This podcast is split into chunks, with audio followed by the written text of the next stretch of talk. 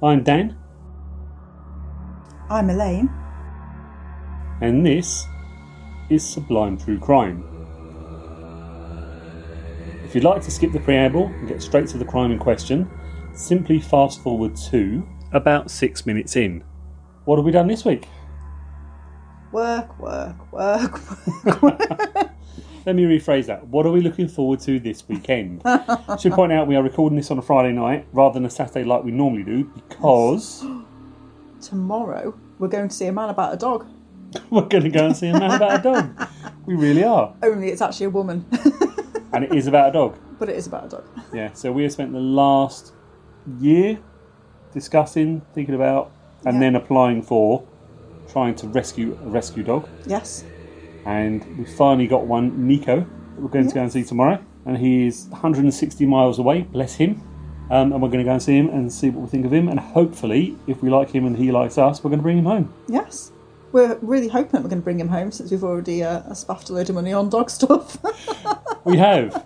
We have. We are being very careful about things in terms of we're taking both teenagers with us to make sure they get on with the dog, the dog likes them. We've had home check via Facebook Messenger video chat, we have. And then we were being very sensible, and then we went and spent about 200 quid on dog stuff, including cages and leads and Beds. bowls and beds, and we've still got to buy harnesses and food. And we haven't even started with toys yet. Yeah. Oh my word. I kept going, we, we could get a toy. And Dom was like, no, no, let's just, no. Let's just see what it, my problem is because we rescued the cats and I love the cats to bits. The amount of toys I bought those cats in the first six months and they barely looked at them. Yeah. So They're let's. just not interested. Not I know. interested. I know the dog is going to be different. Dogs are different, but let's just wait. Yeah, basically, Dan doesn't want to spend a fortune on some exotic toy only for the dog to ignore it. Because then I'll have to play with it. oh, Spent 35 quid on this. Give it to me. I'll chase it. We've also got a very silent so far teen with us. And teen, you could you, you can wave. It's a podcast. They won't see you. yeah. You have chosen the worst subject to sit on, in on because this week's podcast is horrible. It is horrible. It's horrible. I wouldn't be excited. Honestly, I wouldn't be. I read it through and was like, oh, they're just the real shit of humanity, these two. Yeah. Anyway, we have had loads of people contact us since we've come back. So we've done two episodes. This is the third one since we've come back. So thank you very much. Most people have contacted us via Facebook. So a very quick thank you to, and this is in no particular order, Gemma Broad, Haxola, Rachel Inns, Pamela Theory, Erica Suru, Sandy Garrison, Pamela Murphy, Lorna Staves, Elaine Whiteside, and Mary Ann Jack. All of your comments, um, messages, likes, and everything have been well received. Thank you ever so much. Apologies for anyone we've missed out. There have been loads. So thank you. Thank you very much. Um, we've got two five star reviews to read out this week. Woo! QWERTY five four three six two one has left us a five star review. They've titled it "Helps Us Sleep." Can I just say, I think that is a positive It is. because my podcast lists, my favourites are always ones that I can uh, put on and go to sleep with. And there's some really weird and wonderful ones. A lot of true crime on there. Yes. They say, "Great podcast. We can't wait for the next series. Why have you stayed away so long?" Busy, Smiley face. busy, busy, busy. That's the only yeah, reason why. I know it's not that we've been busy. Let's be honest. Come on, pandemic. We've been trapped at home. We've just been. Oh, I've been busy with work. I've been work, work, work. Yeah, yeah. And, and work and tired. Probably hungover a lot of the time. That might be. Probably. I must admit, the amount of booze that we've got through during this pandemic has been shocking. I hate to say this, darling. I didn't drink much before I moved in with you. Oh my god, I've driven you to You alcohol. have. The other five star review we've got this week is from Northern Monkey 600, who said, Short and sweet, good to hear that bloke from Lad Baby branching out into crime podcasting, winky face. Now, Lad Baby is a YouTuber, if you didn't know that. I didn't know that, I had to go and check. I don't think I sound anything like Lad Baby, do I? There's similarities, I think. Brilliant, thanks for that. Okay. Moving swiftly on. Lad Baby is a southerner. I mean, that's, that's it. That's Let's it. draw the line. Well, you all sound the same. You all sound the same to us. Hey, hey, hey, hey, hey. If you would like to leave us a review, and we would love it if you left us a review, if we're honest, you can do that at sublimetruecrime.com forward slash rate. We'll do our very best to read out the five star reviews on the podcast where we can. We've said this before, there is a Patreon site. Uh, there's nothing going on Patreon. We're far too busy. By all means, have a look. Don't sign up for anything. Don't give us any money. I think you opened it up, didn't you? Did you open it up? No, I said I was going to, and I Oh, forgot. just lazy. The fact that this this episode was written four, five, six months ago, and Yes. that part of the script about Patreon is in there, and I haven't taken it out, and that's just reminded me that I need to go and release the Patreon. Release. Release the Patreon. Anyway, this week we have the case of, and I've put we need to put a pithy title. Yeah. So I read it and went, so it's the case of the pithy title. Hmm, interesting. Yeah, there is no pithy title. It's t- this is just too depressing to be pithy. it is. We still need a title because I need to put it on all the podcasts when they go out. Which one's the bitch? That could be the title based on my first comment when reading it. this will make sense to you in a minute. I might go with that. I quite like that. For want of a better phrase, yes. right, shall we begin? Let's begin. Excellent. Family Guy once made a joke along the lines of Your best friend as an adult is the guy that a random computer program at college made your roommate. It was probably delivered in a funnier way than that.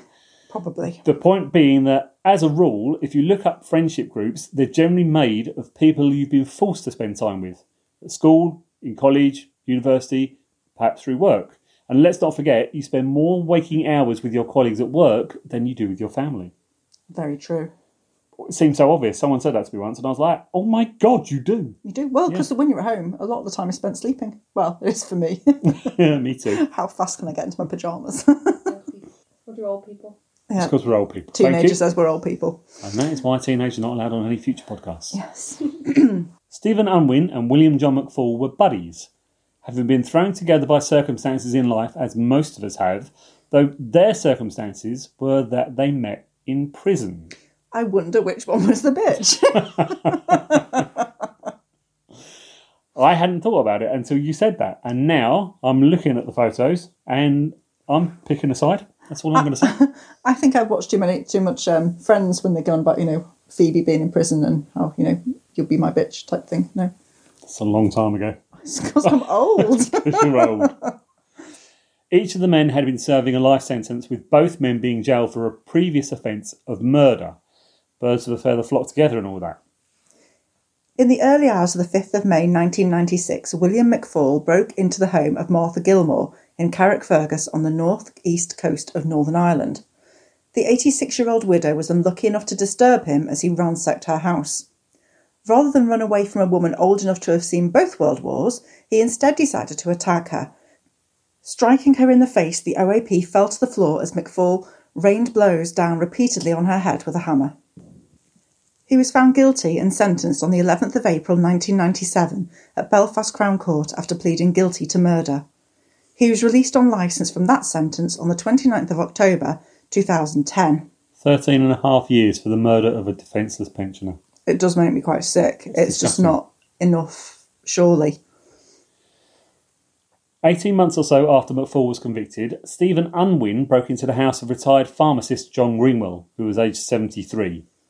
His property was situated in Fence Houses, which is on the outskirts of Sunderland. The day that Unwin chose for his burglary?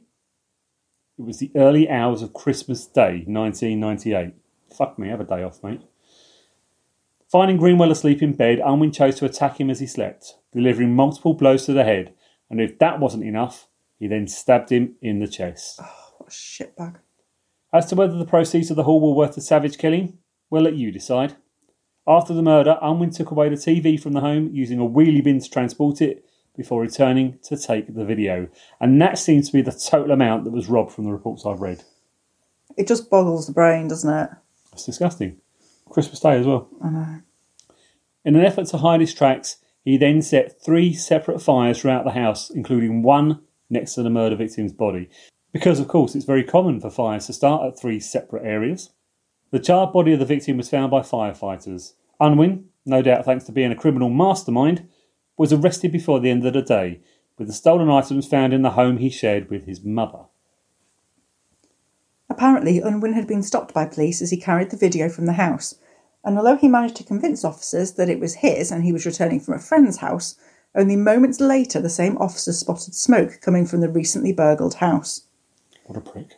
On the 29th of October 1999 at Newcastle Crown Court, Stephen Unwin pleaded guilty to murder and was given a life sentence. He was released on licence on the 20th of December 2012. 13 years. After his release, Stephen Unwin set up his own property maintenance business and was living in St Oswald's Terrace, Shiney Row, which is to the southwest of Sunderland, which, for non UKers, is in the northeast of England. Despite living 140 miles away in Blackpool on the opposite side of the country, William McFall was helping Stephen Unwin in his business, with the latter employing his former jailmate. I think I've covered this off before on the podcast, but I do have some sympathy for ex cons, regardless of the nature of the crime, even complete shit country ones like murdering OAPs on Christmas Day. If somebody has been tried and convicted and then served their sentence, they should be free to live as normal a life in society as possible. And yes, that can be a galling stance to have when it feels that sentences are too short or crimes too horrific, but there you go. As two ex murderers, I can't believe it would have been easy for either Unwin or McFall to get gainful employment, so their decisions go self employed. Makes sense. My stance above changes, though, with the fact that the pair hadn't kept their noses clean after being released. Not even close. No. In the five years following his release, police logged 26 incidents involving Unwin. Detective Inspector Edward Small revealed in court that one of those incidents related to a complaint from a woman that on July the 2nd, 2017, Unwin had sent her a Facebook message threatening to, quote, smash her jaw in, end quote, and take turns with an accomplice to rape her. The complainant mentioned to officers that Unwin had served prison time for murder, but Mr. Small said she had not chosen to take the incident any further. It's ridiculous, isn't it? I can understand it. To be honest, Yeah. You take it further, nothing happens, he gets off, and then he comes after you Yeah. for definite. It- It's just disgusting and out of order that nothing has happened in terms of stopping him. I can fully understand why you wouldn't want to Yeah. pass on him. It's why so many women don't press charges for rape. It's hmm. just like the repercussions. It's just not worth it. Another report revealed that Unwin had allegedly threatened to assault a teenager. And stepping to one side for a second, in 2019, the police discussed the 26 incidents in a letter to the coroner's office. Side note, I think we can safely assume that redacted is Unwin in this case. Quote, Whilst they have been referred to as items of intelligence, some of them are simply a record of useful information, as opposed to intelligence proper. Nice wording there. Mm. 17 of the items recorded in, in Redacted's record between the 8th of December 2012 and the 4th of February 2013 relate solely to his release on temporary licence. These contain information such as his release address, employment, and details of his probation officer. The remaining nine items, recorded between the 21st of October 2013 and the 14th of November 2016, can properly be considered as intelligence. They relate to seven incidents or occurrences, not nine, due to the fact that information regarding to two of the incidents are recorded over two pages. End quote. So just seven incidents then, in three years. That's one every six months. And yet no one keeps a proper eye on the guy? Unbelievable. Unbelievable. It may come as no surprise that given this lack of action from the police, Unwin continued to commit crime. His then girlfriend, Rachel Edmondson, later told the Mirror in an interview, quote, When Stephen first came out of prison, he had to go to the meetings with the probation service once a week.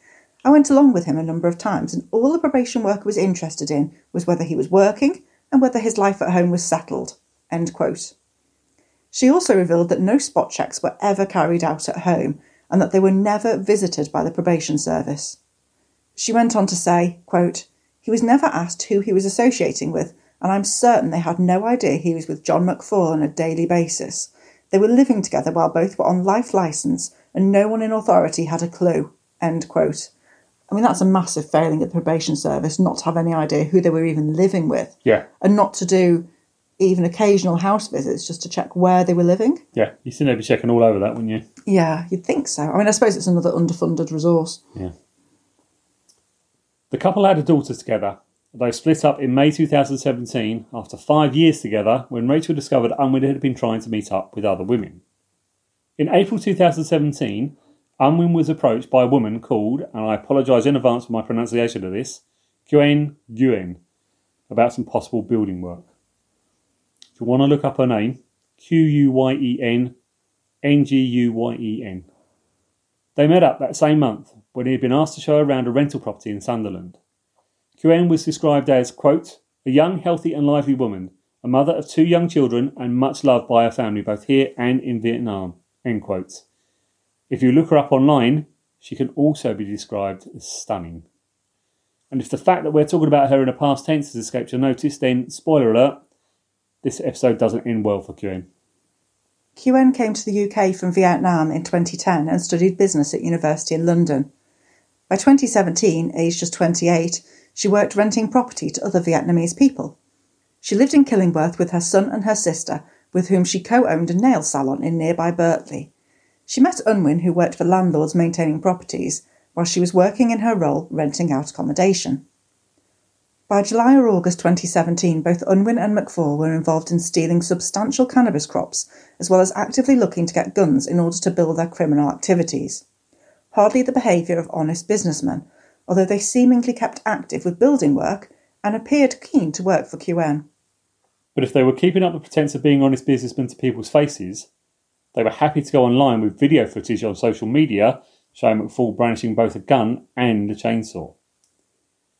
As July turned into August, the two criminal buddies sent each other lurid sexual content via text, something that ramped up in the days immediately before the 14th of August. Can I stop you there? I've got some really good, really close friends. We do not send each other loads of sexual content via text. Is that something that men do? I suppose it depends what the lurid sexual content is. I, I can't say that I do particularly. I know of lads that do for each other, but I don't know the context of It it. just seems frankly bizarre. The best example I can give you is if you go on that forum that you don't like, which is quite misogynistic. There's probably a lot of that going on there. Right. So it, it's lad, lad behaviour. Then. dad, dad, dad. Yeah. Yeah, okay. Meanwhile, Quyen carried on with life without knowing the lurid details behind the two men. She spent the day of 14th of August working at the nail salon and then went out to view properties. Later that evening, she had arranged to visit Stephen Unwin at his home. Unwin had invited her over on the pretext of visiting a property that he thought she may be interested in. Unbeknown to her, William McFall was also going to be there, because let's be honest, you can't have Tweedledum without Tweedledee for fuck's sake. Quyen could have had no idea what horrors awaited her. The pair of criminals had just one intent, highlighted by a text that McFall sent to Unwin at 6 pm while they were waiting in the house. It simply read, quote, We raping the chink, XXXX, end quote. Unwin replied to the text immediately, simply telling his accomplice to delete, quote, daft shite like that, end quote, from his phone. Quite why you send a text like that when you're in the same house is beyond me, especially as Quyen didn't get there for another 90 minutes. It's not as if these two men didn't have ample time to talk to each other. I think brains were their strong point. No. Whether rape was their main intention, we will never know, although court records reveal that they intended to subject Quyen to an attack with a combination of both sexual and financial motives. Quyen arrived at the house at around 7:30 p.m. with CCTV footage showing her coming into the back of Unwin's home, having driven and parked her Audi nearby. Just before Unwin let her in, he can be seen gesturing to McFall to stay out of sight. It was the last time that Quyen was seen alive by anyone except the two men. Inside, Quyen was quickly attacked in an effort to extract information from her. The attack culminated in her being asphyxiated either by having a pillow or a plastic bag placed over her head. Both men participated. During the attack, Stephen Unwin raped Quyen as well as subjecting her to the humiliation of using a toy lightsaber which he placed between her legs. DNA evidence also proved that a gun owned by McFall was used at some point during the ordeal, but it couldn't determine whether it was sexual purposes or used to hit her, as the evidence was consistent with both. The cruel pair also filled a syringe with whiskey and injected her with it. And at some point during the attack, Quyen's bank cards were taken from her and her PIN number was extracted. At 9:40 p.m., Unwin left McFall and Quyen alone in the house as he drove to the local co-op and used the card to withdraw £500 from her account. McFall made no attempt to help Quyen at this time and neither called for help or made his own escape, proof that he was fully involved. About 30 minutes after getting back from the co-op, McFall sent a text message to Unwin asking him to come into the house from the garage. Unwin did so immediately and the two men started to tidy up the house as Quyen lay incapacitated. At around 10.30pm, as Quyen remained tied up, the two men casually cooked and ate a curry. All that, and then you think, oh, I'm hungry. It just makes me sick. Finally, around 11 o'clock, the criminals leapt into action in an effort to dispose of Quyen. Unwin left the house by the back door and brought Quyen's Audi closer to the house. At 11:35 p.m., Stephen Unwin can be seen on CCTV carrying Quyen's body, covered in a dust sheet, out toward the car with the help of McFall. Two big, strong builders who need both of them to carry the body of an eight-stone woman. Fucking pathetic. I don't even know why that makes me so angry. Wankers. Bundling the body onto the back seat of the car, they then drove from St Oswald's Terrace to a secluded track in the Philadelphia area of Houghton Le Spring by some allotments. They then covered the car and the body in petrol and set it alight. Horrifically, when they started the fire, Quyen was still alive, albeit just. She didn't stand a chance, and we can only hope her death was mercifully short. Unwin and McFall then calmly walked back to St Oswald's Terrace Less than five minutes later, they got into Unwin's car and drove to a nearby Nisa store. During the journey, still less than an hour since they killed Quyen, McFall took a selfie of the two men in the front of the car, looking relaxed, with McFall smiling, and they sent it to his girlfriend. In the meantime, the fire brigade had been alerted of a burning car near the allotment, and within half an hour of the fire starting, they had arrived on the site. When they extinguished the fire, they found the deeply charred remains of a body on the back seat. The fire had been so fierce that Quyen could only be identified by her dental records. As for the two criminals, when they got to the store, Unwin used Quyen's bank cards to make more withdrawals at the cash point. I assume it's the same worldwide, but in the UK we're restricted to how much we can take from a cash point at any one time. So it's normally 250 or 300 pound per card per day. And the fact he's drawing out more money after getting 500 pound a few hours earlier probably means that it was past midnight and he could withdraw the full day limit again for each card. Yes. The pair then drove back to St Oswald's Terrace, tidied up, and went to bed. The following day, both Unwin and McFall carried on as if nothing had happened.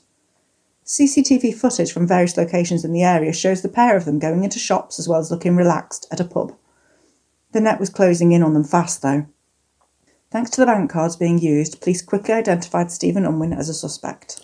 And again, and I assume this is the same worldwide, but in the UK, which apparently has the most CCTV cameras per square foot in the world, there are cameras at just about every cash point.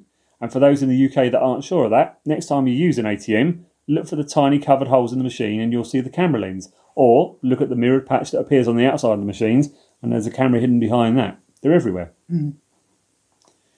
The police arrested Unwin later that evening on suspicion of murder. William McFall was arrested shortly after. At Newcastle Crown Court, the judge, Mr. Justice Morris, heard it summed up as such quote, The murder of Miss Quyen was premeditated. It involved sexual motivation and sadistic conduct as evidenced by the use of the gun and the lightsaber. It was murder conducted for gain. Further aggravated factors were that Miss Quyen was vulnerable, given her size and build, when confronted by two men. The text messages and the motion to go back into the house attested a significant planning and premeditation. I find that she endured great physical and mental suffering in the course of her four hour ordeal prior to her death. Finally, her body was virtually destroyed in the fire. Additionally, this was all conducted against a background of criminal enterprise involving stealing highly valuable cannabis crops, the use of violence, and attempts to procure guns. End quote. The judge went on to say that he did not believe that the offence was racially motivated. It's like the, they think they're going to become gangsters. All of this, you know, stealing cannabis crops and trying to get hold of guns and posing with chainsaws. honestly, Quyen's sister, Kuna, was present throughout the trial and was commended by the judge for the enormous courage she showed, especially in light of Unwin and McFall's refusal to accept responsibility for their crimes. She read out a victim statement in court where she spoke of her anger and grief and that of Quyen's children, her nieces, and her parents. As he sentenced each man, I've got to interrupt you here. I used the word man extremely fucking loosely when I wrote this. Hmm. the judge summed up, quote, Stephen Unwin, you are a calculating, manipulative, and ruthless killer. William John McFall, you are an extremely violent man, capable of monstrous behaviour. End quote. McFall shouted back angrily from the dock, quote, That's your personal opinion. End quote. It's It's my personal opinion too, you fucking scumbag. I don't think many people would disagree with the judge, to be fair. The judge went on to finish, quote, You have both murdered before. On this occasion, you did so in a cold blooded and callous manner, having deliberately lulled your victim into a trap. She suffered an unimaginable ordeal. Both during and after that ordeal, the two of you casually went about your everyday tasks, chillingly devoid of any human empathy. End quote. A report by Derek Winter, senior coroner for the City of Sunderland, on 12th of June 2019, revealed that there were shortcomings from the police and probation services around the case. Although redacted, we can assume again he is talking about Unwin. Quote, on the evidence, there were multiple occasions when information about redacted could and should have been shared between the police and probation, and for him to be challenged in a more meaningful way than he was. End quote. Quyen's sister, Kuhn Nguyen, said, quote, My late sister was a very kind, beautiful girl, a great daughter, and a caring mother with a warm heart. End quote. She also revealed the heartbreaking news that Quyen's son often asks if she can bring him to heaven so that he can be reunited with his mother. And that is the case of two murdering scumbags. What are your thoughts? It's a fucking horrible case to write up. Yeah. It is. Um, I mean, obviously, true crime. A Yeah. lot of uh, grim stuff happens, but I, I don't know, luring somebody to their death in the way that they did, it just seems particularly callous. The frustrating thing for me is they both murdered before, callously killing pensioners Yeah. pretty much in their sleep. Yeah, completely vulnerable again. It's, Yeah. you know, the complete cowards going after these really vulnerable people. And, I mean, to attack somebody who was asleep, Oh, but it just, and then two burly builders and it picking on her, and she's eight stone, I know. nothing to her. Absolutely disgusting. Let us know your thoughts. It is a harrowing case this week. You can email us, dan at sublimetruecrime.com or elaine at sublimetruecrime.com. Or you can reach us via the Facebook page. Just search for Sublime True Crime. And if you're enjoying the series, please leave us a review. Five star review would be as welcome as a COVID 19 vaccine, please. It's coming! It's coming. as it helps us to reach more people. And if you want to leave us a review, you can do it at. sublimetruecrime.com forward slash rate. Love how you read that out so well. Thank you very much. I love how you avoid reading it out altogether. Still can't say it. Even when we're talking with friends about the podcast, you can't say it, which is amazing. We will do our best to read out the five star reviews on the podcast where we can. Um, if you could think of any cases you'd like us to cover, pop onto the Facebook group, let us know. Please also pop onto the Facebook group, leave us some comments, say hello. We'll try and say hello back. And if you get the chance to leave us a review, please do so. We love them. But we just love hearing your chat as well, to be fair. We like hearing your comments about, about the cases. Yes. Uh, we have got a couple of listener suggestions coming up soon. They just need finalising. But that's it for us. Until next time, goodbye. Goodbye.